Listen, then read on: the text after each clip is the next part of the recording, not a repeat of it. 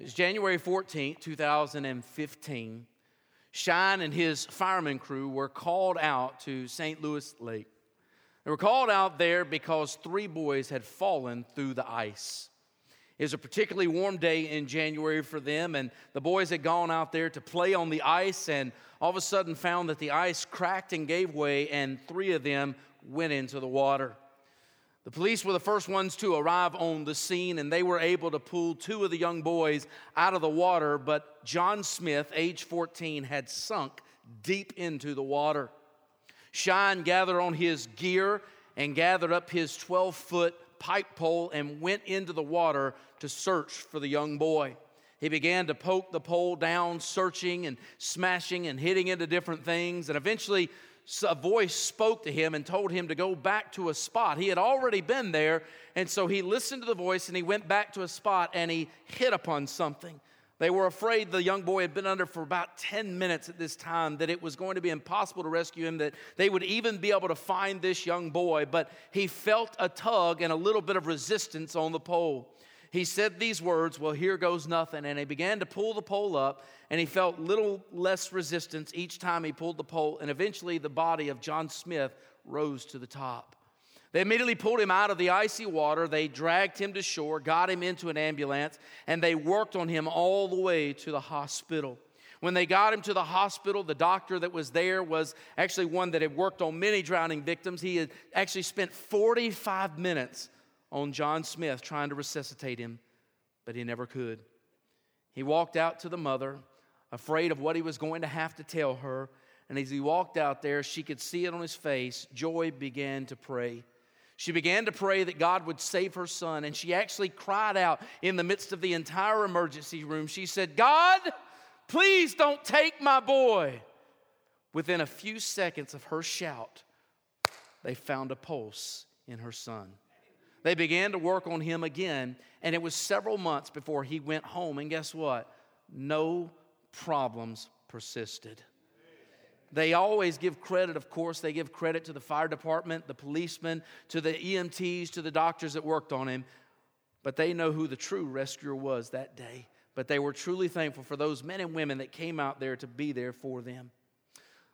In Washington, the state of Washington, some men were called to a rescue. A fire was engulfed in flames. They were afraid that they were going to be a little late. They said, There's still someone in the flames. There's still somebody we believe is trapped in the house. Well, the fireman Mike Hughes decided to rush into the fires. As he went into the house, he began to check room to room. Smoke was filling the house. It was about to be consumed. And he happened to see a door open and he walked to where the door was. And there inside the crib was a nine month old baby. He swooped in, grabbed the child, rushed the baby out of the doors, handed her off to the very first firefighter that he could see, and they began to take care of that little child. He said, If I had been there 20 seconds later, we would be telling a different story. What's really cool is that 17 years later, from 1998 when this happened, 17 years later, he was able to go to that young lady's graduation to see her walk across the stage. She hugged him, thanked him, loved on him, got many pictures with him because she remembered if it wasn't for him, she wouldn't be here today.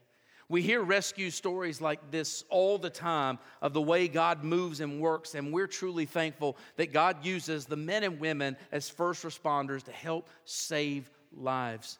But we're thankful for our greatest hero, the one that we read about in the Word of God, who not only rescues a few lives, but has given opportunity to rescue all lives. We want you to ask you today to turn in your Bibles to the book of Jude. Now, if you're not sure where the book of Jude is, I'm sure you know the last book of the Bible is the book of Revelation. All you have to do is flip over one more page and you'll find the book of Jude. It's the second to last book in the Bible. We're actually going to look at one verse today in the book of Jude that I think is pretty relevant today to help us understand about the greatest responder and the greatest rescue of all time. Jude and verse 23 is where we're at. So if you look in your Bibles, here's where we read. It simply says this But others save with fear, pulling them out of the fire, hating even the garment defiled by the flesh. I love that, pulling them out of the fire. Now, I'm going to tell you, I, I, I love watching different shows on television. One of my favorite shows that I still watch today is 911. Does anybody else watch 911? I love that show. It, it, just it amazes me. It always drives me crazy when they don't save the person. I know it happens that they don't always get rescued, but you're watching that show and you're always looking for hope. I, I just love to watch it because you love to see how the police officers and the firefighters and the EMTs and all of them work together and they're willing to risk so much to help those who are in need. But I'm going to tell you, I've always been intrigued as a child with fire. Not that I'm, please don't think that your pastor's a pyromaniac. I'm not.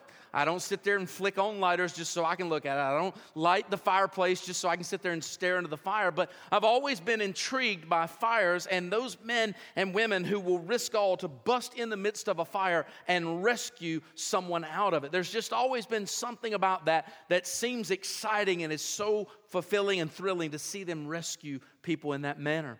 When we look at Jude 23, we see that there are people in the fire, just pulling them out of the fire. But I want to talk about three questions today that we need to answer that kind of helps us understand about the greatest rescue story of all. The first thing I want us to think about is what causes the fire? What causes the fire. Now, today, fires are started by many things. In fact, there have been many fires that have been started through electrical outlets. Uh, there have been fires that have started in homes because someone left on an appliance like a stove or an iron.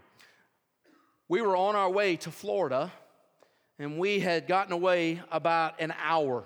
Now, this was a 10 hour trip for us. John does not like to add time to his trip. John wants to get on the road and John wants to go. My wife goes, Did I leave on the iron? Every time we go somewhere, I hear that question Did I forget to turn off the iron? And I'm thinking to myself, um, Girl, we are an hour into this trip. I am not adding two hours to this trip. And she goes, But I think I left it on. I think I cut it off, but I think I left it on. I don't know what I did with the iron. I'm like, Is there somebody there that can go and check out our house? She goes, Well, there's not a key. We don't, we don't have a hide a key, so they can't get into the house. I said, I'll tell you what, you call Steve up and see if Steve will take a ladder over to our house, climb up to the front awning, look into our bedroom where the iron is at, and see if it's unplugged. If it's not unplugged, I'll go home, or he can break a window and go turn it off for us. I am not turning around. We are an hour into this trip. Needless to say, he climbs up on the ladder, looks inside, and guess what? The iron has been unplugged. My wife now has something she has to do every time she irons. When she finishes ironing, she has to shout out throughout the house, I unplugged the iron. Why? Because if we get in the car and she's ironed, you know what she'll say? Did I forget to unplug the iron? We heard you shout it, you did not. But fires are started that way. It can happen, and that becomes a worry for us. People can also start fires. In fact, those that smoke, for some reason, I don't know why, if you smoke while you feel the need, you can flick it out the window. Please stop. That is called littering. Don't flick your ashes out. Don't flick your cigarette out. Fires have been started by far smaller things. Please, you, if you have an ashtray in your car, put it out in that. You're like, well, it gets it dirty. Stop dirtying up our roads. Don't start fires.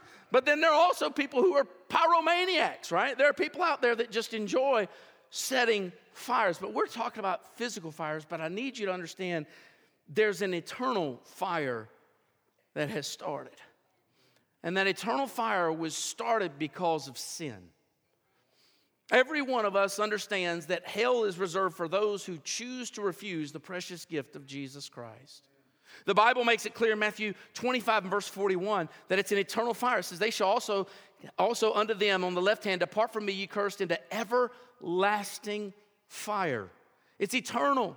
In fact, Matthew also tells us later on that it is unquenchable, that it is painful, that it's also called everlasting destruction and everlasting punishment and everlasting damnation. There is a fire that has been set ablaze, and it is far worse than any forest fire. It is far worse than any fires that have been set in the land of California. And as we know, New Mexico has a wildfire going on right now. It is an all consuming fire that if you don't know Jesus Christ as Lord and Savior, it'll consume you for all of eternity. Sin has caused that fire. It happened at the very beginning when Adam and Eve were placed in the garden and they were given one rule, one rule, and that was not to eat of the tree of the knowledge of good and evil. Unfortunately, a serpent came in. A lot of people say, oh, that seems like a very strange story. Well, let me explain something to you. Satan can be whatever he wants in order to tempt you and trick you into whatever he wants you to do. Satan posed as a serpent and went into the garden, and we didn't slither in it this time because we know that, guess what? Snakes had feet. That was a part of their curse, that their feet were removed. They went in, he slithered into the garden, he walked into the garden, and he comes up to Eve and he says, Has God really told you not to touch the fruit? Not not to eat it, because that's what Adam had been told, but he says not to touch it. You ever notice how when we have rules, we may give our kids even more rules to kind of keep them from breaking the real rule? You know what I'm talking about? I believe Adam did that with Eve. He said, God told us not to even touch the fruit. So the serpent probably went up the tree and touched the fruit and said, See, I didn't die. You can eat it. It's okay. What she didn't realize is the eating of that fruit that she partook of would cause a damnation upon mankind as she handed it off to her husband, and he ate as well. It would cause a damnation upon mankind that would bring sin into the world and light eternal hell fire. But sin is the cause of this fire. Is because we've chosen to go in our own direction. And God does not want to take anybody to heaven that doesn't want to go there. God doesn't want to take anybody to heaven that won't receive his precious gift through Jesus Christ, his son. What causes the fire? Number two, what puts people in the fire? Well, Jude 20, if you go through the whole book of Jude, you find that Jude is proclaiming the problem that's within the book is that there are many false teachers. Can I tell you today that one of the biggest issues we have in the church is false teachers. False teachers that do not proclaim the truth. In fact, Jude understood this and he talked about what he called them were apostates. These were ones who knew the truth but turned away from the truth and preached against the truth. They were people who could take the Bible, basically God's word, and use it for their own devices. In fact, that's why I tell you all the time we need to be like the Bereans, and that is study the Word of God so that when a false teacher proclaims a false doctrine, we can stand up and say, That's not Bible. That is man's doctrine and not God's doctrine. Jude understood that because he said there were many apostates during his time. And this is what he said about them. These are in verse 12 these are spots in your love feast while they feast with you without fear, serving only themselves. They are clouds without water, carried about by the winds, late autumn trees without fruit, twice dead, pulled up by the roots. He said they're a bunch of dead trees that offer no fruit. They're like the wind that blows that just brushes you away. They come in, they swoop in, and they destroy. In the book of Acts, Paul warned about this. He said, Savage wolves are going to come in after I depart. Be prepared, be ready, and understand. Now, the only way that you can be prepared against false teachers is to know the truth. Know the truth. You say, Well, how do you know that? Well, you ask police officers how they study counterfeit money. You understand, they don't study the counterfeits, they study the genuine bills. They know the markings, they know everything about the true, genuine bill so that they can spot a fake from a mile away. The same is true when it comes to the teaching of the Word of God. You need to have such a grasp of God's Word that when false teachers come in and teach something that is outside the Word of God, you can say, That's not true. That's not biblical. That's not right. We need to have such a knowledge. These false teachers came in and they caused problems within the church. I'll tell you, one of my favorite movies when I was a teenager was called Backdraft. Anybody remember Backdraft? All right. I watched it. I loved it. It was phenomenal. But you know what was interesting is when you come to the end of the movie and you find out that it was a firefighter setting the fires. It was one of their own men that was causing the problem. I don't know if you're anything like me. I really get into movies. I kind of talk sometimes, right? As they're chasing him, I'm like, get him, get him. Take him down, tase him, shoot him, whatever you got to do, take him down. I'm, I'm getting into the movie. I'm like, I'm like, man, if you got to, throw the axe at him, hit him with the water hose, whatever you got to do, take that dude down. We would never think that someone that was protecting would then turn it into something that harms them. And yet, that's what Jude was dealing with when he talked about false teachers. He said, We've got those that you would think that should be proclaiming the truth. They're holding a book in their hands called the B I B L E. It's the Holy Word of God. He said, You would think that every man that holds that book would be genuine and true. And yet, he said, There are many apostates in the church trying to turn people away from the truth. Many people are placed into the fire because of false teachers teaching them false doctrines. Not only that, but he said there's a second reason why people end up in the fire, and that is worldly desires. Look at Jude verse 16. He says, These are grumblers and complainers. We could stop right there and preach a sermon on that one. Couldn't we? We could just stop right there and camp there, but I'm not going to camp there. So, verse 16, keep reading. It says, walking, get this, walking according to their own lusts and they mouth great swelling words, flattering people to gain advantage. I'm going to tell you, the world has a lot to offer, doesn't it? I mean, to be honest with you, if you thought that this is where you could get your best life now, you're in a lot of trouble. There are a lot of things. I'm telling you, growing up, there were so many things I wanted. I thought as a kid that the ultimate goal of growing up was to have a mansion and a Lamborghini. I really did. Those were two things I was working hard for. I wanted to be a lawyer. I, five years old, I wanted to be a lawyer because all I could think of is I'll rake in the dough. You know, it'd be like the old line, show me the money. I was ready for it. I was going to rake it in. I was going to have everything I wanted. And I realized that, guess what? That's not what life is about. It's not about how much you can gain, it's not about what you can get in this life, because the world can entrap you into thinking that this is everything you need in life. You need money, you need homes, you need fame, you need to get your name out there. These are the things you need. These will make you happy. This will drive you along in life. This is what it's all about. The world will offer these things and it will look beautiful. It will look precious. It will look necessary because you know your neighbor has that new car. Maybe your neighbor just got that new boat. You, you sit there and you think, I've got to have these things because I've got to keep up with the Joneses. The problem is, you don't realize the Joneses are broke and in credit card debt up to their ears. You don't need the things this world has to offer because here's the truth those things will fade away, the Bible says. I love the commercial where the person is, is the wife is there at a funeral and she's weeping, and you're sitting there thinking, man, she is really weeping hard for her husband. No, he's being buried in her Buick. I don't care what you bury yourself with, you don't take it along with you. There's never been a U haul on the back of a hearse. It doesn't go with you. When this life is over, he who dies with the most toys still dies. It doesn't matter. Worldly pleasures can draw you away from where God wants you to be, it can keep you in the fire. Number three, sin nature. Look at verse 15. He says to execute judgment on all in verse in Jude to convict all who are ungodly among them of all their ungodly deeds which they have committed in an ungodly way, of all the harsh things which ungodly sinners have spoken against him. Every one of us is sinful. There's not one person in here that can exclaim they've lived a perfect life.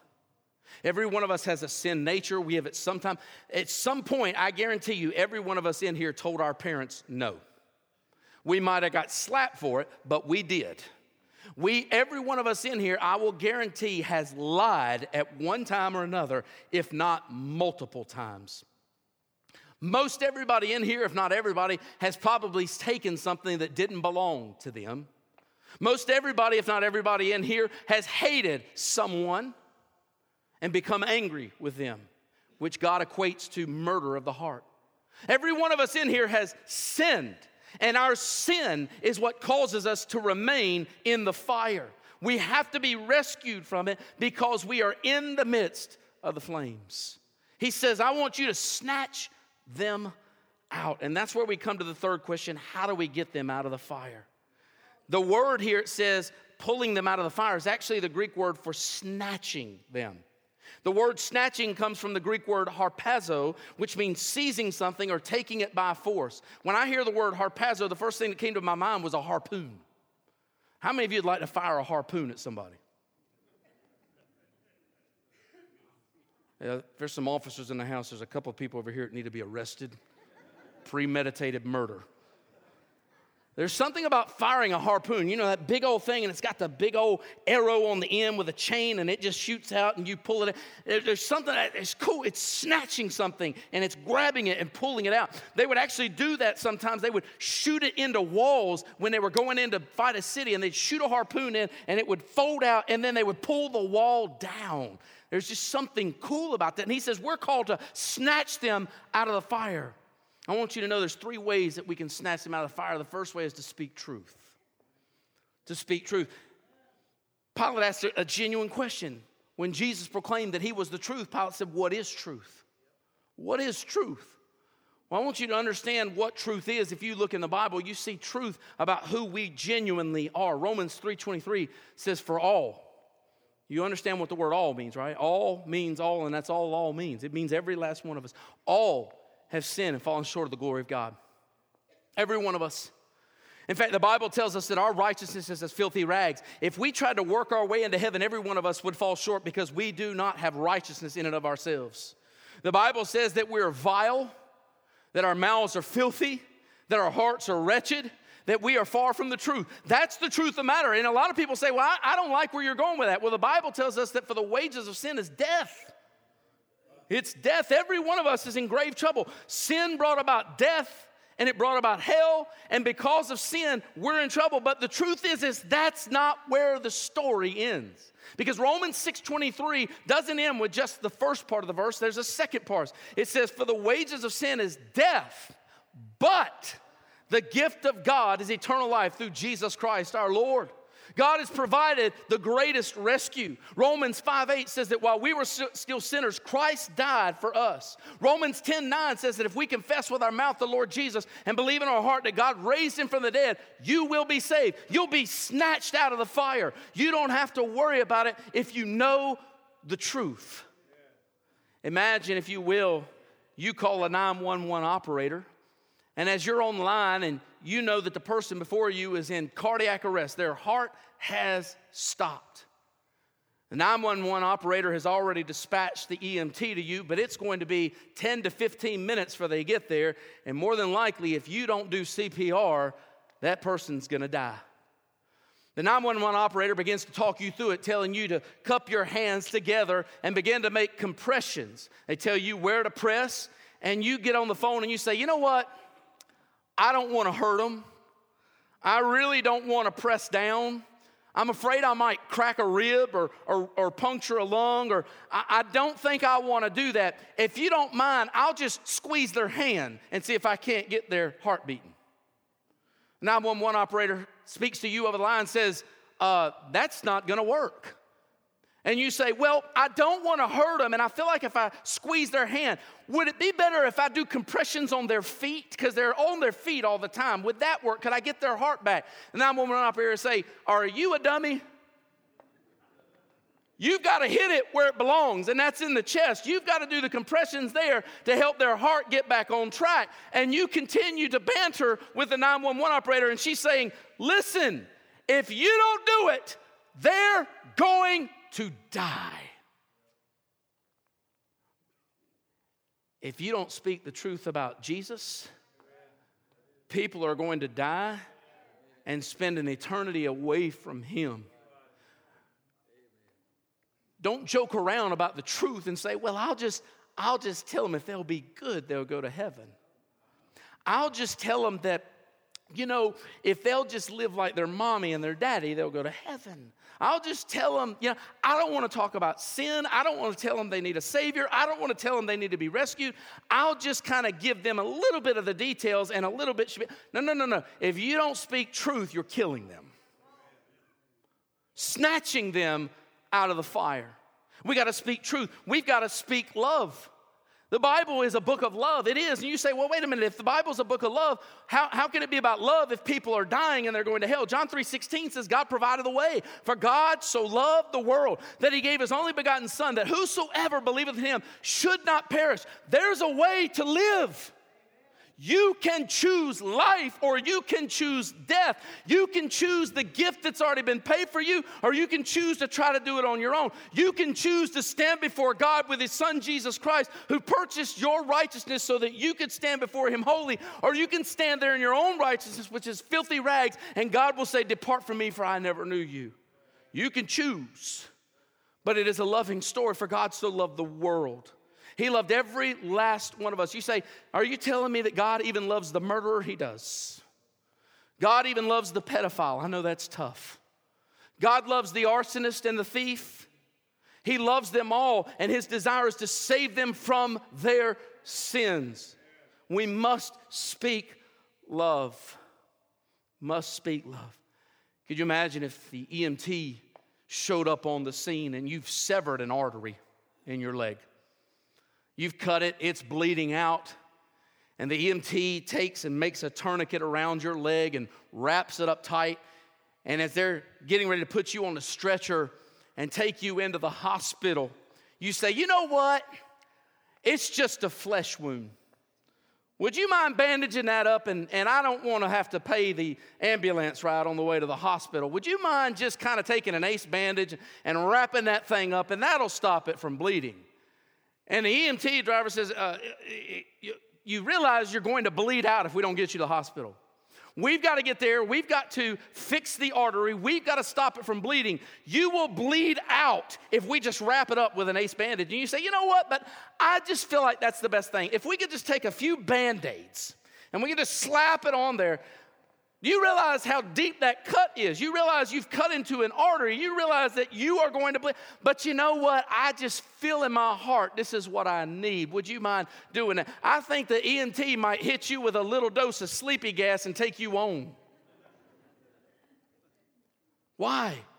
Because sometimes that's the way people are. They don't see their need for a Savior.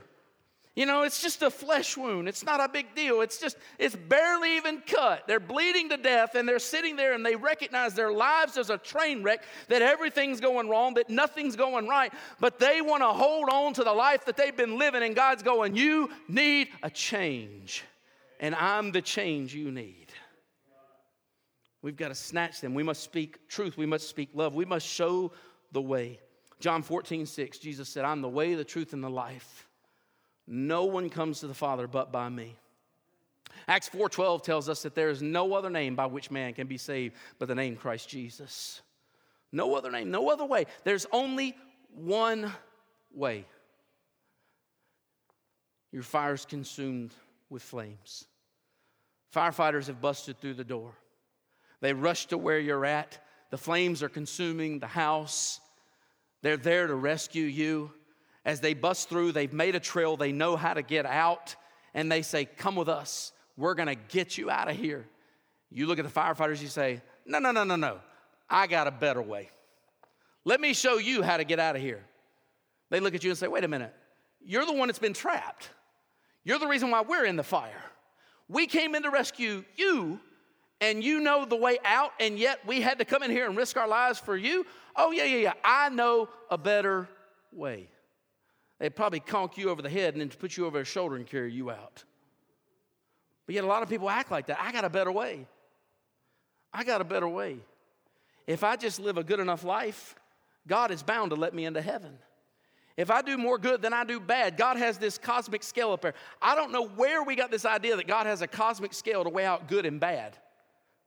If God does have a scale that weighs out good and bad, the moment you do one sin, the scales are flipped. They're at such a point that you can't ever tip them back. I don't care how much good you try to do. Because to be honest with you, you probably didn't sin just one time. We've sinned a multitude of times. To be honest with you, I can't even count how many times I've sinned. But I'm here to tell you the only way to flip the scales is not by trying to do good. The only way to flip the scales is to accept the only perfect one who did all good at all times for your heart and for your life to change you and to save you from your sin. And when you come to know Jesus Christ, those scales are slipped, they're flipped the other way. And guess what? They'll never be flipped back. There's only one way. His name is Jesus. There's only one way to change your life. The question I have for you, two questions today I want you to answer before we leave. One, are you rescuing people? You say, Well, I'm a Christian.